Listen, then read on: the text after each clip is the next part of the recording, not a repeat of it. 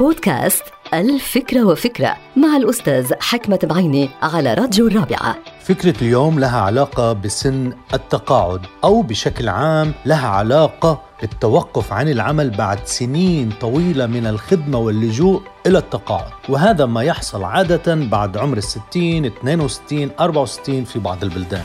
وعندما يتقاعد الإنسان بيترك وراه مجموعة من الأفكار والخبرات والمهارات بشكل مفاجئ وكأنه عم بيرميها بالبحر دون أي قيمة أو منفعة له أو للآخرين. طبعا هناك عوامل وظروف صحية ونفسية متعددة للإنسان ليتقاعد. ولكن بصراحة العديد من الموظفين بيتقاعدوا بسن مبكرة هربا من ظروف العمل أو الدوام القاسي وأيضا هربا من أوامر المدير وضغوطات المدير الكبيرة.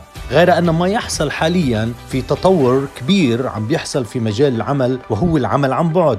يجعل من هذه المسألة جديرة بالنقاش مجددا. فهل على سبيل المثال فهل أجدر بنا أن لا نسمح لتلك الخبرات والمهارات أن تذهب سدى؟ ونترك المجال لكل المتقاعدين أن يعملوا عن بعد لخير المجتمع والتطور. أنا أعتقد أن العالم الافتراضي والرقمي وفرصة العمل عن بعد يجب أن تستغل بشكل إيجابي لإطالة موعد التقاعد أو صراحة إلغاء التقاعد من الوجود لأن الإنسان في هذا العصر يستطيع أن يعمل عن بعد دائما وأبدا كلما سنحت له الظروف الصحية والعقلية والجسدية. معقول؟